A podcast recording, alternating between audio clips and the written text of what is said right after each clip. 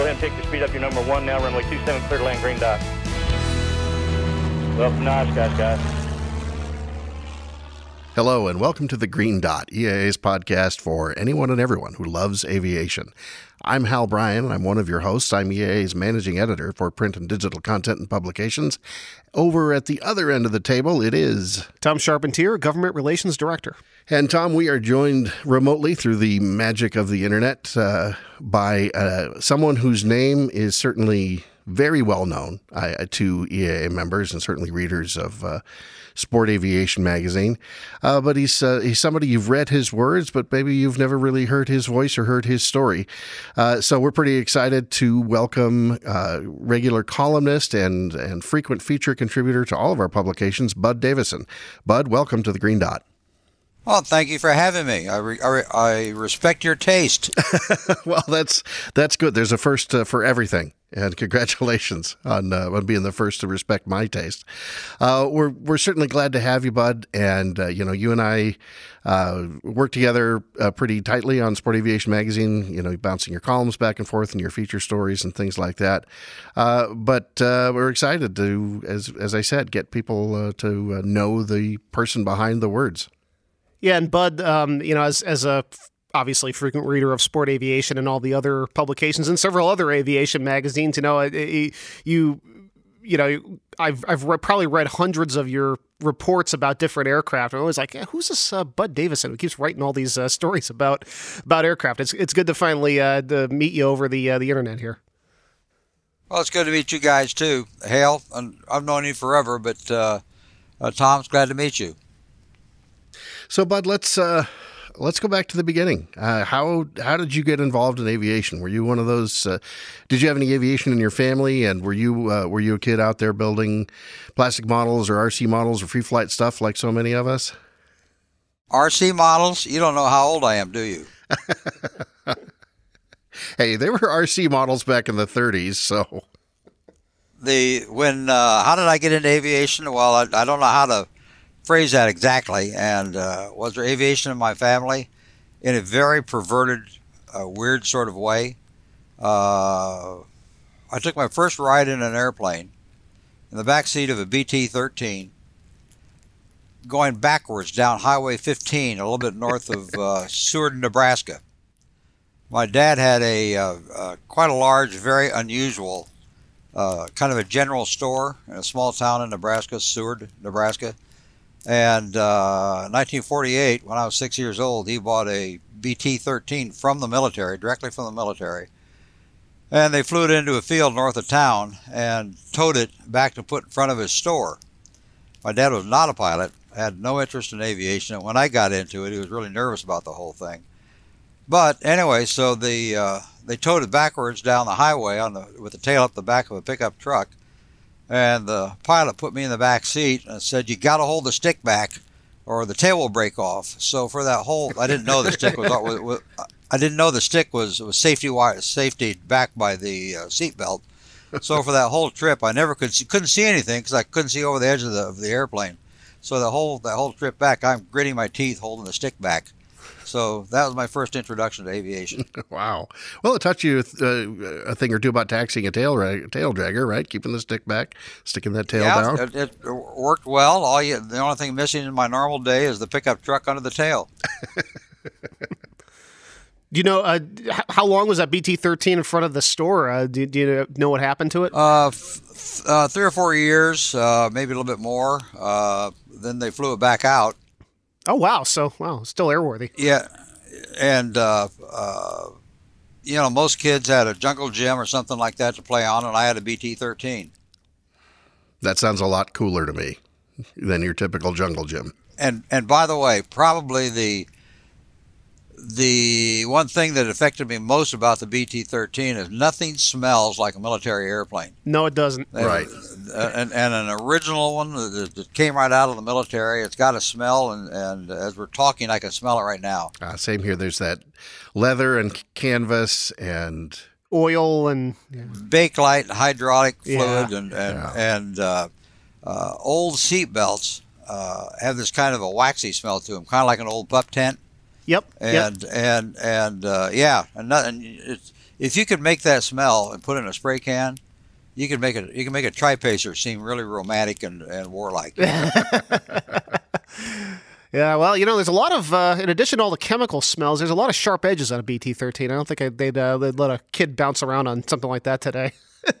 I'm I'm a, I'm essentially a farm kid. Uh, the, our our our property was on the edge of t- very edge of town, a very small town, and everybody, you know, basically I'm a, I'm a product of the uh, cornfields of Nebraska, and wh- that's another way of saying that I've got an awful lot of scars from uh, from from being a kid. Yeah, nothing wrong with that. That's great. So, what was next after? So, you're playing on the BT 13, uh, and I'm just I'm picturing you riding backward down the down the freeway. That's that's fantastic. What uh, but what was uh, what was next from there? Models. You're gonna love this. Another another different airplane in front of my dad's store. uh, my dad's uh, business was uh, well. First of all, he started it in 1934 in the middle of the drought and the Dust Bowl days in uh, in Nebraska and the uh, the Depression, and a lot of his business was built around trading for stuff. And so this his store was quite long. I'm going to guess his store was uh, two thirds of a block long, and a, and a good portion of it was where he stored stuff he took in on trade and then resold, and he traded for everything. And uh, he took in a wind damaged J2 Cub, not a J3, a J2, uh, that had been wind damaged, blown into a windbreak, and took it in on trade on a mattress. so so that sat out so that sat out in front of the store and by this time i was oh probably 13 14 and uh, so i took that airplane apart right down to the last nut and bolt put it back together and an enormous amount of what i know about uh, airplanes and i knew really early was just from taking that old beat up airplane apart. So that that was the second second step in my aviation career. Gee, wow.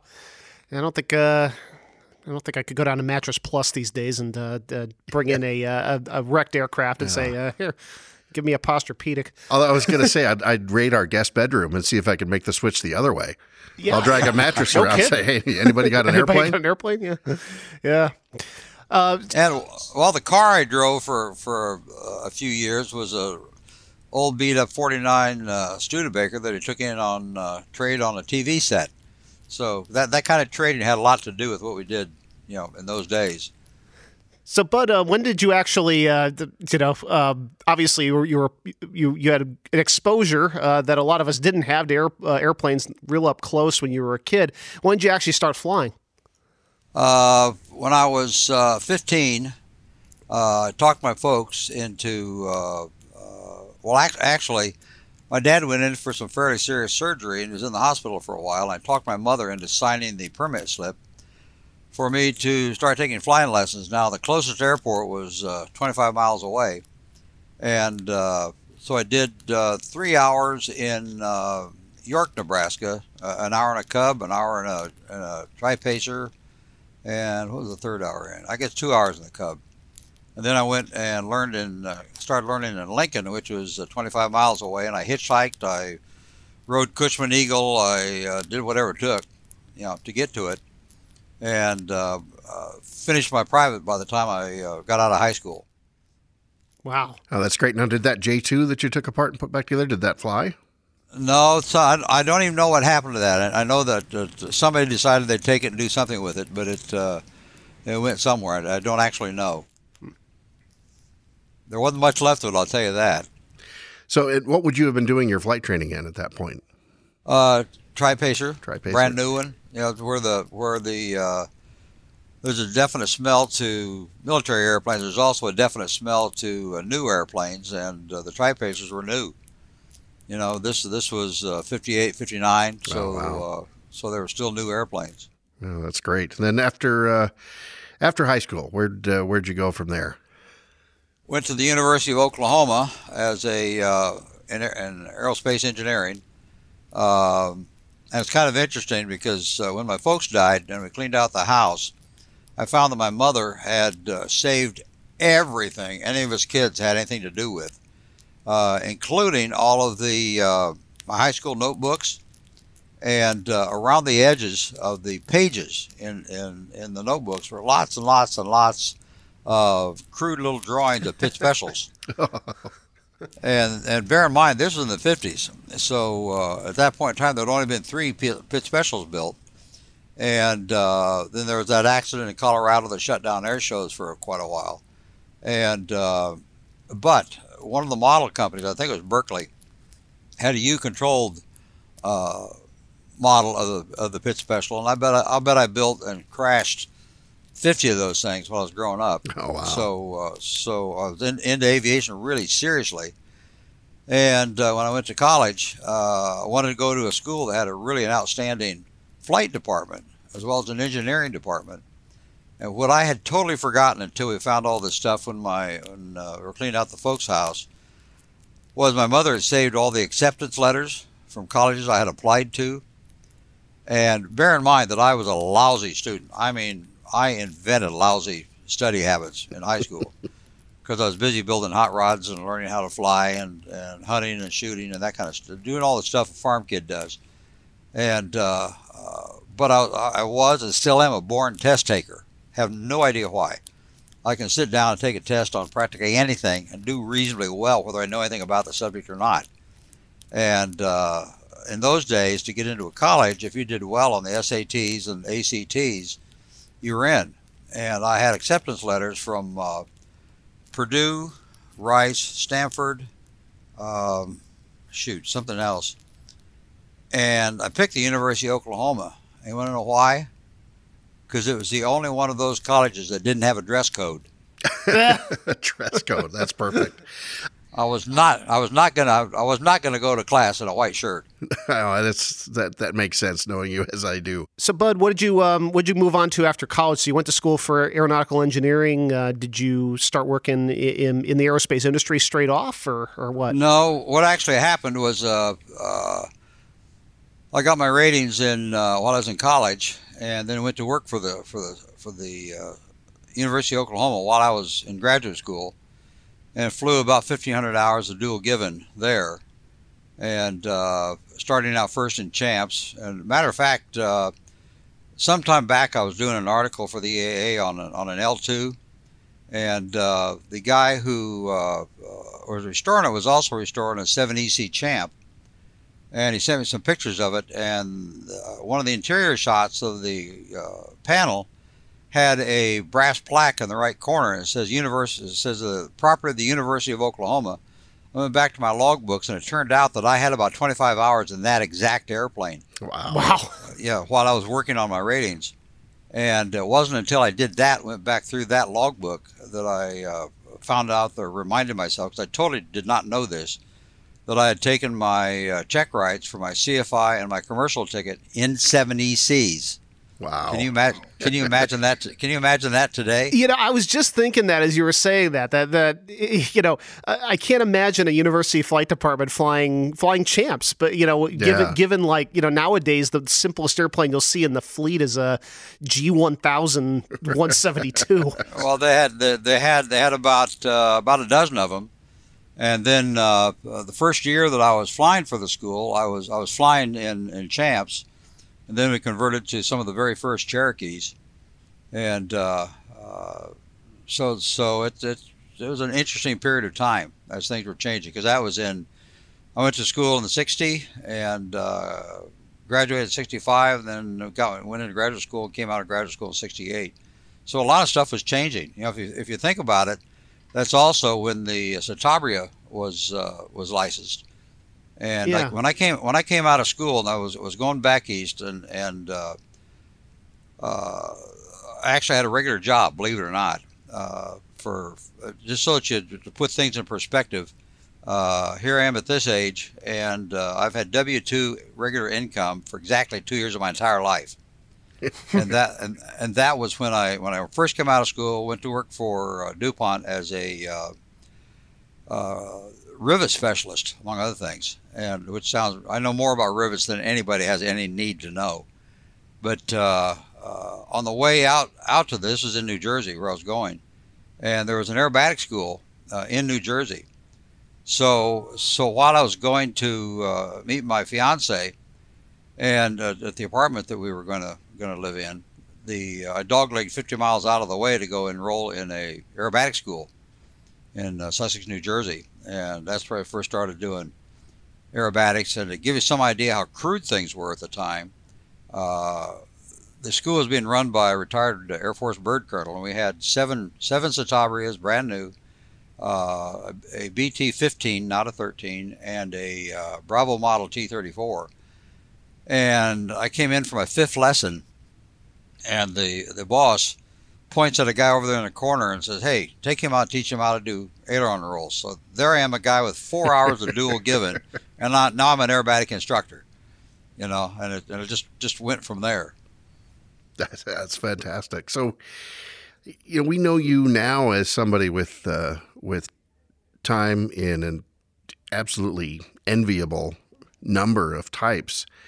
Uh, and uh, you know you've got uh, in addition to the writing you do for for us and and for other publications and and all the the hundreds and hundreds if not thousands i think maybe must be thousands of features you've written over the years um, as well as your website airbum.com a-i-r-b-u-m.com but was there a point where you said that that was a goal? Did you did you at any point say you know what? I, I really want to be somebody who's who's flown every single thing they can get their hands on. Was that there from the beginning? Well, it's kind of funny how uh, uh, all that came about. The writing actually came first. Uh, while I was in college, uh, I decided. Don't ask me why, because uh, I, I, can't say. Well, I wanted to do it because of such and such. Um, but I decided I wanted to try writing for magazines, and I uh, actually wrote an article for private pilot, I think it was, on a prototype uh, airplane that Aero Commander had built and was flying.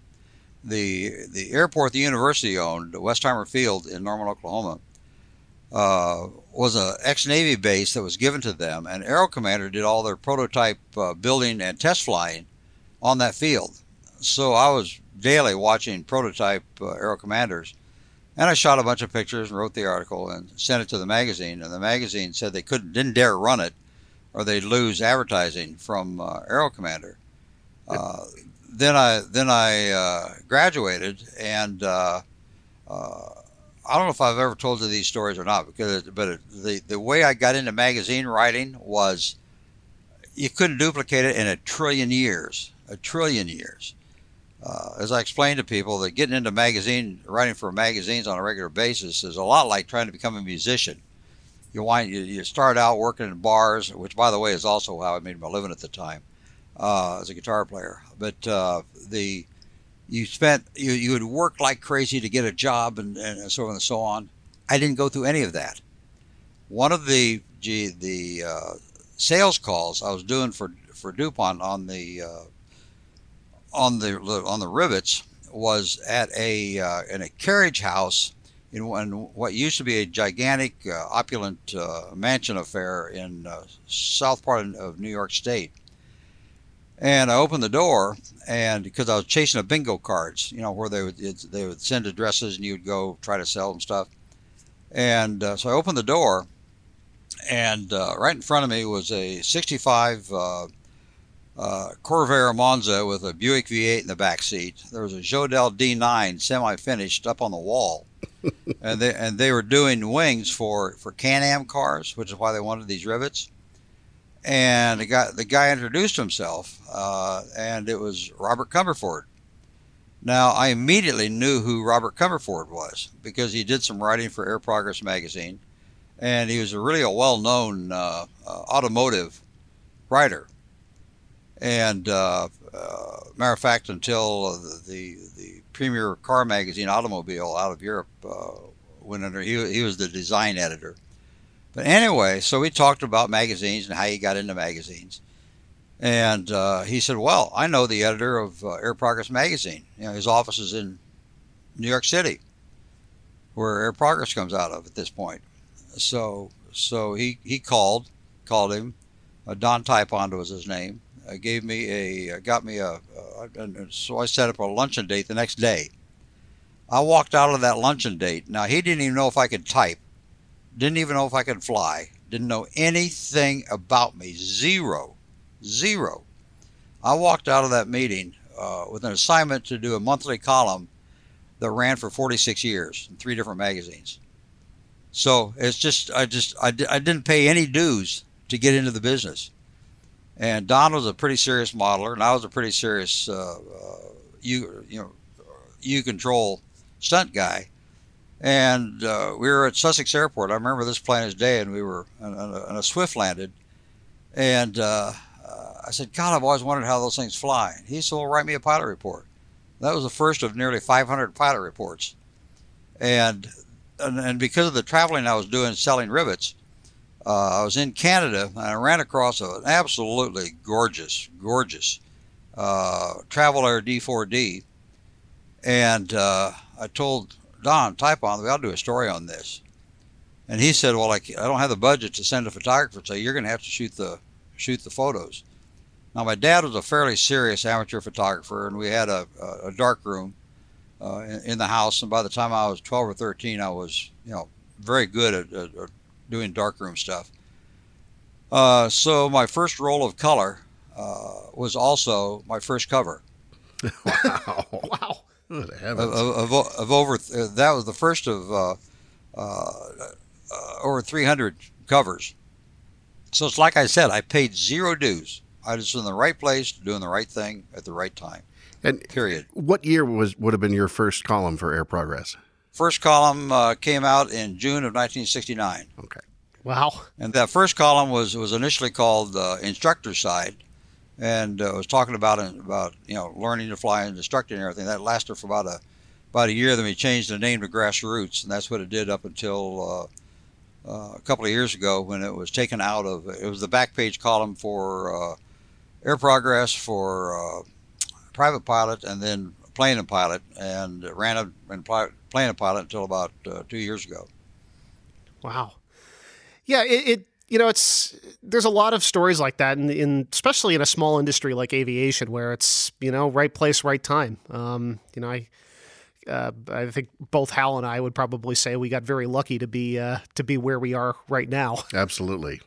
Uh, and it's it is a matter of it's a matter of showing up. It's a matter of of uh, you know making friends and expressing an interest and and connecting with people and things like that. Which is uh, it's there's so much more chaos in our lives today, but but it, it, at least arguably it's a lot easier to make remote connections now than it you know than it certainly was 30 40 years ago yeah i try i try to explain to, to uh, uh, you know the students that, uh, that i fly with uh, for the most part, they stay here in our B and B and uh, once in a while, I get somebody that's young, and I've got one now that's 22 years old. And I point out that because uh, as we're talking, I'm sitting here with uh, uh, two 22-inch monitors, uh, with with you know high end. I, I can I can do stuff, and as, as you can do the same thing where you're sitting right now with your computers. We can do anything that an ad agency ever thought about doing. We can do our own color separations. We can do stuff that you wouldn't think of. And uh, I point out to him that when I first started doing this stuff, I was using a Royal a Royal portable typewriter, and you would type it with uh, onion skin carbon, you know, so it was making a, a, carbon copy. If you if you made a mistake, you had to go back and retype the entire damn page, and it and it uh, uh, it is so easy today, you know, to, to do it with the, the computers and the and the. Uh, however, there, there's one kind of narrow uh, kind of uh, not necessarily upsetting, but uh, sort of sort of upsetting thing that happens to me regularly anymore. And that's when I get ready to do an article on a on a uh, an airplane, especially an antique. I'll Google it, and I find myself using articles that I wrote on that airplane when it was brand new 50 years ago. so I'm using my own stuff as source documents. Hey, if, hey, if you've got a you got a crib from somebody, why not to yourself, right? yeah, but I mean, I mean, it's just, it's just uh, uh, really shows how long you've been in this business, you know. Yeah, it it sure does. I uh, I was telling Tom before we started. I know I, I mentioned this to you once some years ago, Budd, but uh, in May of 1988, in Air Progress, uh, you wrote a, a, a, feature about the uh, Bellanca Cruisair, and that was that was a much beloved and still is airplane for me since I was about 12 years old and first saw one at a fly in at our home airstrip. And it, it's so hard to wrap your head around now. But at that point, there were really no books on the airplane. Uh, there was certainly there was no internet. There was no there was no place really to go. I was sort of writing letters or you know maybe finding you know finding someone who owned one there wasn't a way to sit there and, and indulge that interest and say, okay, how do I learn more about this? And then I, I found that copy of that magazine, and then it was reprinted a little bit later in like a recap of of uh, pilot reports that Air Progress did. And I swear I had that thing memorized. And I remember thinking at the time I was uh, was 20 years old at that point, and and thinking, boy, you know, who's this Budd Davisson guy? And uh, you know, it's pretty cool that he gets to fly this thing. Maybe maybe I want to be him when I grow up. God, I hope you're not. well, I haven't even it come looks a lot to. different. It looks a lot different from the inside about Davisson than it does the outside. I was going to say I haven't even started thinking about growing up yet, and you know here we are, uh, 35 years later. So I'm not. I'm, it's not. A, it's not a consideration. If we if we were if we had any possibility of growing up, you we would not be talking right now right. about what we're talking about. Yeah, we'd be selling insurance like good, respectable, uh, respectable folk or something. Or, or uh, probably not. Although you know, there's a great there's a great country song out right now, and the main line is, "What would I be doing if I wasn't doing what I'm doing now?" Oh wow! And and that's a really good question. You know, if if if we hadn't taken the paths that we have taken and uh, met the people that we have met and and all of which have taken us into different parts of aviation. And uh, what would we be doing if we weren't doing it professionally? And the truth is, we'd still be doing it. That's all there is to it. We Yeah. would still be doing it. Yeah, I've always said that uh, uh, you know if you really want to uh, figure out what you want to do in your life, is number one, uh, pay attention and ask yourself what are the things that nobody can stop you from doing. What are the things that you're going to do no matter what, whatever your day job is, whatever this is, whatever that is. There's those things out there, just just like you said, that you always find your way back to. And and certainly for uh, for everybody on this episode right now, aviation is square among them. Well, I, I, I will say, in all honesty, that uh, about 1970 or 71, uh, I decided I was going to become a, uh, uh, a if not the, uh, warbird photographer. And uh, I had a pretty fair amount of, of photography background because of my dad and uh, from doing the magazine stuff. And uh, uh, and then this again, this is another one of those things where serendipitous things kind of kind of wrap around each other to create a, a result. And uh, so I decided I was going to go down to Harlingen to one of the CAF shows and try to shoot a bunch of uh, warbirds, but I didn't have a camera ship. So I started calling around asking for people that would have uh, airplanes that might be down there, et cetera, et cetera. And somebody directed me to uh, George Enhorning up in Connecticut. He had a, an A model T 28. And he said, when I called him and said what I wanted to do, now I did not know him. He did not know me. Uh, didn't have much of a profile at that point in time. And uh, uh, he said, Well, I don't know. I wasn't planning on going down, but hell, if, if it'll help you, I'll, I'll do it. So he flew a T 28 from Connecticut to Harlingen, Texas, Wow. for a guy he'd never heard, didn't know anything about, to fly camera ship for me. So he did.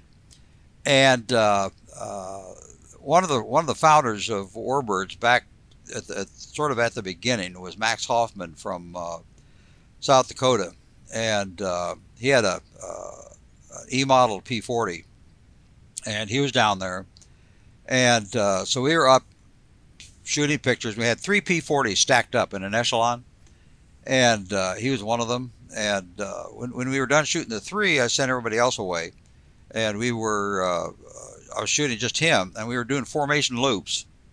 And so I get get pictures of a P40 going vertical, you know that type of thing. Then we were all done, and we were headed back towards the airport. Uh, I asked uh, uh, Now at this point in time, Enorni had no idea whether I could fly or if I was a pilot. Just I was just the guy with two Nikons hanging on his neck. And uh, so I said, "Can I fly the airplane?" He said, uh, "Yeah, go ahead." So uh, I came up on the radio and I told uh, uh, Max, I said, "Okay, photographer's got the airplane." And I took the stick and I racked the stick left, right, real quick to rock the wings real hard. So Max knew what was coming. So I pulled it up vertical, rolled over on my back, doing a lag roll to come in behind him. Max saw it coming, so he knew exactly what I was doing. So he started to pull off. Pretty soon we had this unbelievable dogfight going on. and and bear in mind, George had no idea that I flew or not. So, but part part way through this, he drops his him in the back seat. He drops his seat all the way down so I can see over his head. And uh, and Max Max could outrun me, but he didn't dare turn with me because I could eat him alive in turns and going over the top and all that kind of stuff.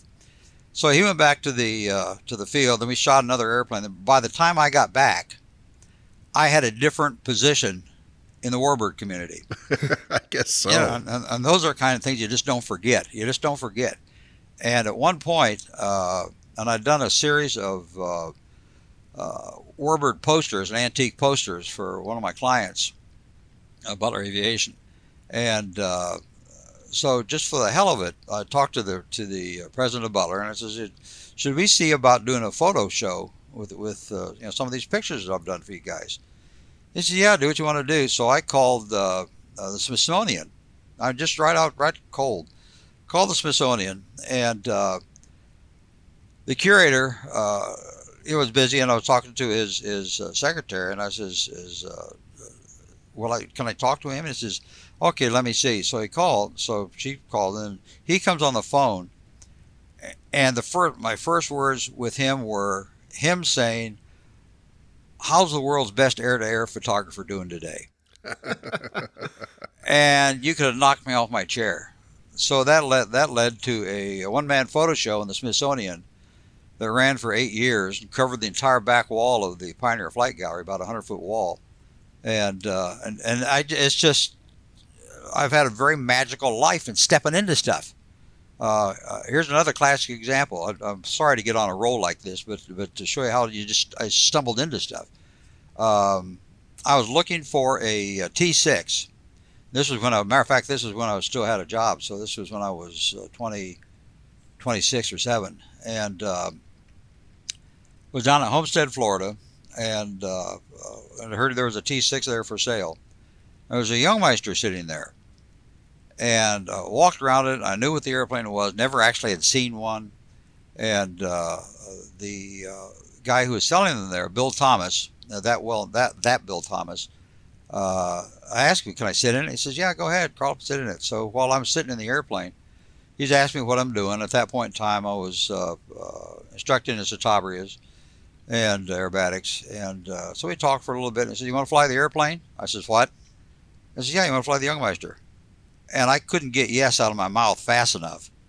And uh, so, just like that, I'm turned loose on a Jungmeister. No, he didn't know me. I didn't know him. I would never seen the airplane before. Bam, I'm in a Jungmeister flying it.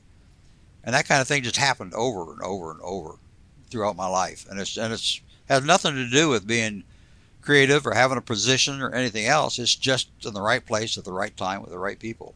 Absolutely, I, I, think I think your story, uh, and I already said before, I think it's similar to, to Hal and mine. You know, when I was getting started in my career, I I, I, I kind of dismissed the idea that I'd ever be doing what I'm doing now. It's like, oh man, the line's got to be around the block for that. And well, either somehow I was at the front of the line or the line wasn't very long because because here I am. But um, I actually had, so I had a question for for both you, Bud, and also for Hal. Um, over the years, how have you seen the especially I, I, guess let's just focus on the aviation magazine industry. How has that industry changed? How is the typical and i know that it's you know obviously there's there's some macro forces there right? The the market's contracted. There are fewer magazines these days than there used to be but also maybe more content and and what people want to read that kind of thing Who's going to answer this first, Hal or me? You first, Bud. Um, well, there's been a tremendous change, uh, uh, huge change, and it, it, it kind of goes in cycles sometimes. It seems like, but you go back to the uh, to the air progress days in the 80s uh, and 90s, uh, and um, I, I just had a you know when I was working with them, I just I knew that if I ran across any kind of an oddball airplane, no matter what it was, that if I flew it and shot photography, that we'd have a story on it because there there was a, a lot of interest in. Uh, I was about to. By the way, I'm learning something from working with this 22 year old student right now, and that I have to watch what references I use because it may predate predate him by so far that it doesn't mean anything to him. and I was about to say that uh, uh, that there's kind of a Walter Mitty aspect to pilot reports. People want to know what it would be like for them to fly that particular airplane, and uh, I don't see any of that anymore. First of all, there's no there's no uh, magazine that will print that kind of stuff. You know, as a matter of fact, even even in in sport aviation, it used to be when we uh, would stage the photography out of Oshkosh. Uh, I would fly the airplane when they were doing the air to air, so I'd do a pilot report on the airplane at the same time. And that kind of stuff is, is on my website. I've got a, about 144 pilot reports, and the forensics, the forensics of the site say very clearly that's by far the most popular part of the of the uh, site. And uh, very few magazines do that kind of thing anymore. And there's got to be a reason why they don't do it, and that's because they have determined that their readership uh, wants uh, more more common, more relatable stuff. I guess I don't know, but uh, that's that's what I see. And of course, when you say that, that the the industry has retracted as as, as uh, contracted, you're you're given to understatement. you know, there's there's that's uh, to, to be a hard copy magazine today is very difficult, very difficult if you're going to try and make it on the newsstand, as Right. opposed to being as opposed to being a sponsored uh, uh, publication. Your turn, Hal. Well, we're we're very lucky in that regard. Certainly, being a you know being a membership journal as opposed to, as you said, competing for uh, dwindling space among dwindling newsstands uh, out there. It's a very different position. It's uh, it's it's humbling, and it's something that we don't take lightly, and and we certainly don't take for granted. Uh, the fact that we're a you know we're a, a good solid print magazine whose uh, whose readership is steadily growing and uh, there, there's not many publications, especially you know more niche publications, that can say that, and that's something, as I said, we we uh, we take that we take that uh, privilege uh, very seriously and and with a lot of humility. It's interesting you mentioned the pilot report things because it you know the pendulum that is one area that I think does sort of swing back and forth based on what people are interested in. And in our publications, uh, so we've just started uh, with a uh, a new columnist, uh, so a guy named uh, Chris Caldwell, um, has been. Doing a lot of blogging over the years, and he's doing a lot of uh, pilot reports as well. So he's starting to uh, take some of his experience and write that stuff for us, and that's uh, that's the plane impressions column. And this is a guy who. Uh, who flies F 35s during the week and everything GA and Antique and Classic can get his hands on on the weekends. So he's having a ton of fun with that. And then we also started doing in uh, the Warbirds magazine, um, I put together uh, unfortunately, uh, I'm I, I don't get to go fly everything. I get to I get to le- let the experts tell you how to do it. But we've got a column called Form Five and Warbirds that also recently started. That gives you more of that. Uh, we you know it's it's a it's a pretend virtual checkout. So it's a little bit deeper than what you might get out of a typical feature, which is going to blend the flying characteristics in with history and the restoration story and all that. This is just devoted to let's get in, talk through the procedures, what's unique about flying this airplane, talk through the numbers and things like that. So. Um, and that's something that I've always been drawn to, and I think that's I think we were pretty excited to bring those elements uh, elements in. Um, but you know, speaking of your your collection of pilot reports, Bud, um, By by the way, I've got about 150 up, and I've got probably another 200 in the back that I'm trying to get around to producing. I was going to say I, I know that there's there's a lot more than what's out there, and, and there's a lot out there. Uh, but maybe Tom and I might bounce back and forth here. Just let's look for some real quick answers on. Uh, um, uh, I'll ask I'll ask the hard and rude one first. Thinking about all those pilot reports, do you have a, f- a favorite that you've flown? Oh yeah, hands down. There's no no comparison. There's a the Bearcat is F8F Bearcat. It's hands down. You you can find anybody who's flown one, and they will all say the same thing. That's hands down the best airplane I've ever flown. Uh, not only just because of the raw performance, but the uh, uh, the finesse of the of the of, the design itself, and the the way the cockpit is laid out. It's, it's real obvious that it's uh, it benefited from uh, uh, Grumman's building up to that point because it, it is the ultimate, from my point of view, and from airplanes that I've flown, it's the ultimate propeller-driven airplane, and it's it is you know, unbelievable performance, but it's also uh, you really should not be able to log tailwheel time in it. It is such an easy tailwheel airplane to fly, even though it's got uh, 2,000 horsepower. and uh, uh, but I mean, it, it's I, I can't say enough good about it. Absolutely cannot. Wow.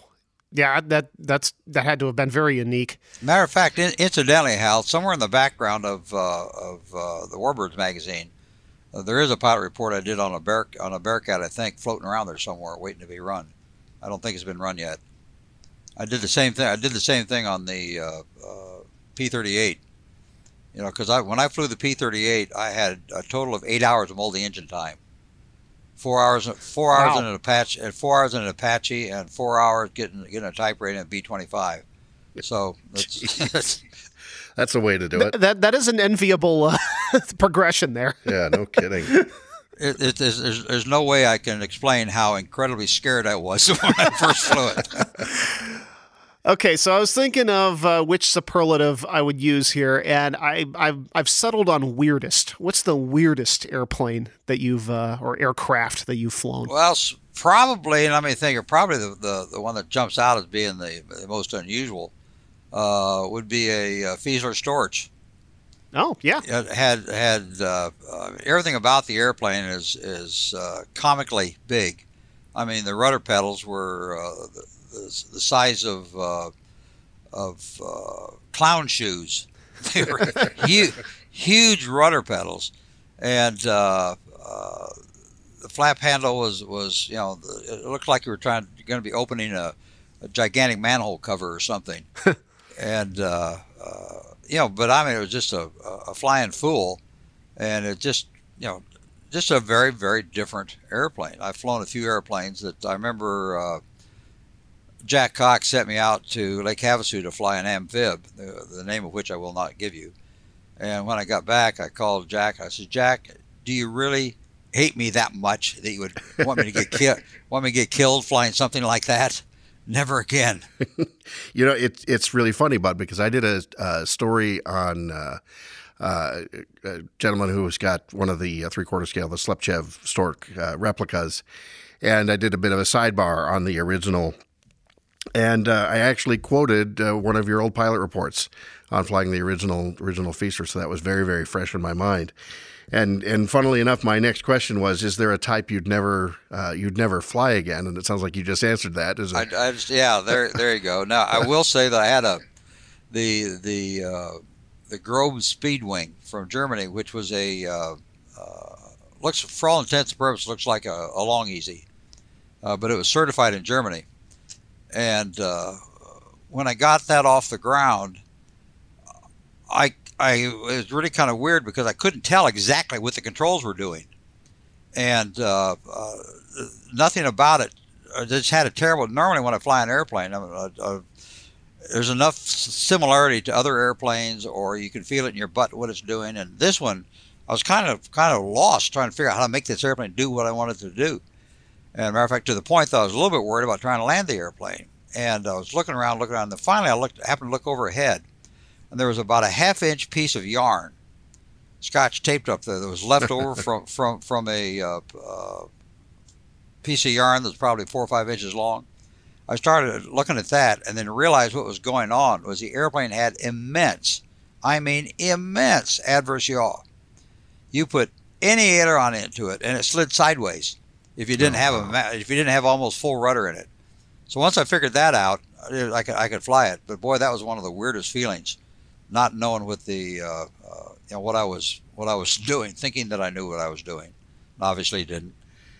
So, with that in mind, um, do you have a type out there that you've never had the chance to fly, and uh, that's that's on your bucket list? Something let let's restrict it to stuff that that exists. Because if you ask me that question, I'd say, well, there's the Curtiss Condor and a you know and a B thirty six and and uh, an HP 42 and stuff. But what what would yours be that that's out there and flying that you haven't gotten your hands on, if there's anything? I've really only got two airplanes on my bucket list, and um, I'm never going to get to fly either one of them. I'm certain, and that would be the uh, P40 and F86. Wow, good choices. Because the the F86 is kind of like the uh, uh, Bearcat.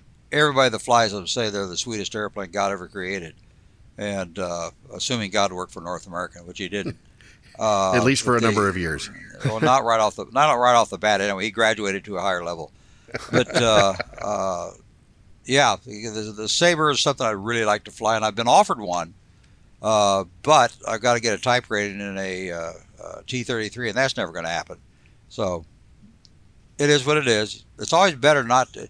I my feeling is nobody should ever ever accomplish all their goals or, or get everything they've ever wanted. You always want to have something out there, you know, to strive for. Absolutely. Otherwise, you get complacent and don't know what to do with yourself. I have got I got no idea. I'll take your word for it. Okay, fair enough. That's, I'm just telling you what I've heard. So, well, Bud, with that, we are uh, we're up against the the clock to wrap up this episode. So, thank you so much for taking some time to j- join us uh, for this episode. Really glad to get it out there and glad to let people get a chance to get to know you a little bit better. Well, it's flat flattering that anybody would give a damn. Well, So- you might be surprised, and I, in fact, I'm sure you'll be surprised. Uh, so, with uh, with that, many thanks, uh, Bud, and everybody out there listening. And you can always catch uh, Bud every month in his Shop Talk tol- column in Sport Aviation, and and most months, uh, at least one feature in the magazine, sometimes two, depending on uh, depending on how lazy the rest of us are. If we want to pawn one off on him, so. Uh, so, Bud, thanks again for joining us. And- Hal, a quick Hal, a quick word. okay, go Our- for it. The email that I the, the you and I went back and forth on yesterday about uh, toxicity of uh, of uh, uh, wood glue. Yes, the kind of kind of scandalous and exciting things you and I talk about. Yeah, well, I jumped into that, and that's the next. That was not what I was planning on doing for the next uh, shop talk, but I, I learned too much out of it not to do something with it. So Oh, very good. So well, there you are. everybody out there heard it here first. If uh, if you want to know about toxic glue, uh, Bud's your man. Look for that in an upcoming issue. talk to y'all later. Yes, and certainly uh, thank all of you out there for listening, uh, and uh, and for uh, sending us the reviews and keeping uh, keeping uh, the Green Dot going with uh, with your your listenership and uh, and your kind words. Uh, the Green Dot is is uh, produced by EAA through Chris Henry, who handles the scheduling and is often our, one of our hosts as well. Today, Scott Geezy is running our board. He also runs uh, a lot of our back end production, and Hal's team, as well as our marketing team, handle the the publication and distribution of the Green Dot. So, uh, thanks for uh, thanks for that shout out, Tom. And and I'll reiterate what Tom said. Thanks to everybody for listening, and thanks for the feedback. Uh, we love seeing those reviews on iTunes, uh, the comments at eaa.org, or the comments directly on the blog posts that accompany each episode at inspire.eaa.org. And with that, uh, our ongoing thanks again to everybody out there, and we'll look forward to catching up to you next time when you're cleared to land on the Green Dot.